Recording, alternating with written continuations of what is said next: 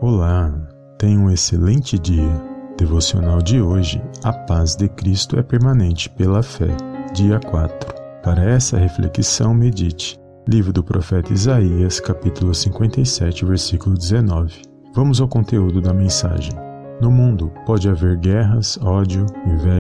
Look, Bumble knows you're exhausted by dating.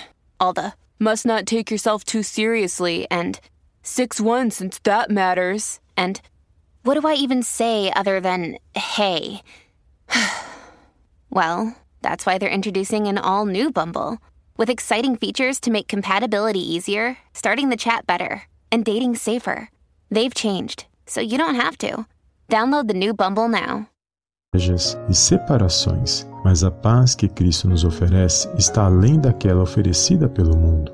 A paz de Cristo é uma paz permanente, singela, cheia de amor e misericórdia. Ninguém no mundo pode a dar ou tirar, porque ela vem do Pai das luzes. Saiba que, mediante a nossa fé em oração, podemos ter a paz com Deus por intermédio do nosso Senhor e Salvador Jesus Cristo. Por isso, não abra mão da paz que o Salvador te oferece, que está sempre disponível por meio da sua fé na Palavra de Deus pois a paz concedida e recebida através do Espírito Santo age diariamente na sua vida. Em nome de Jesus, amém. Compartilhe essa mensagem e eu te vejo no próximo devocional. Em nome do Senhor Jesus, amém e amém.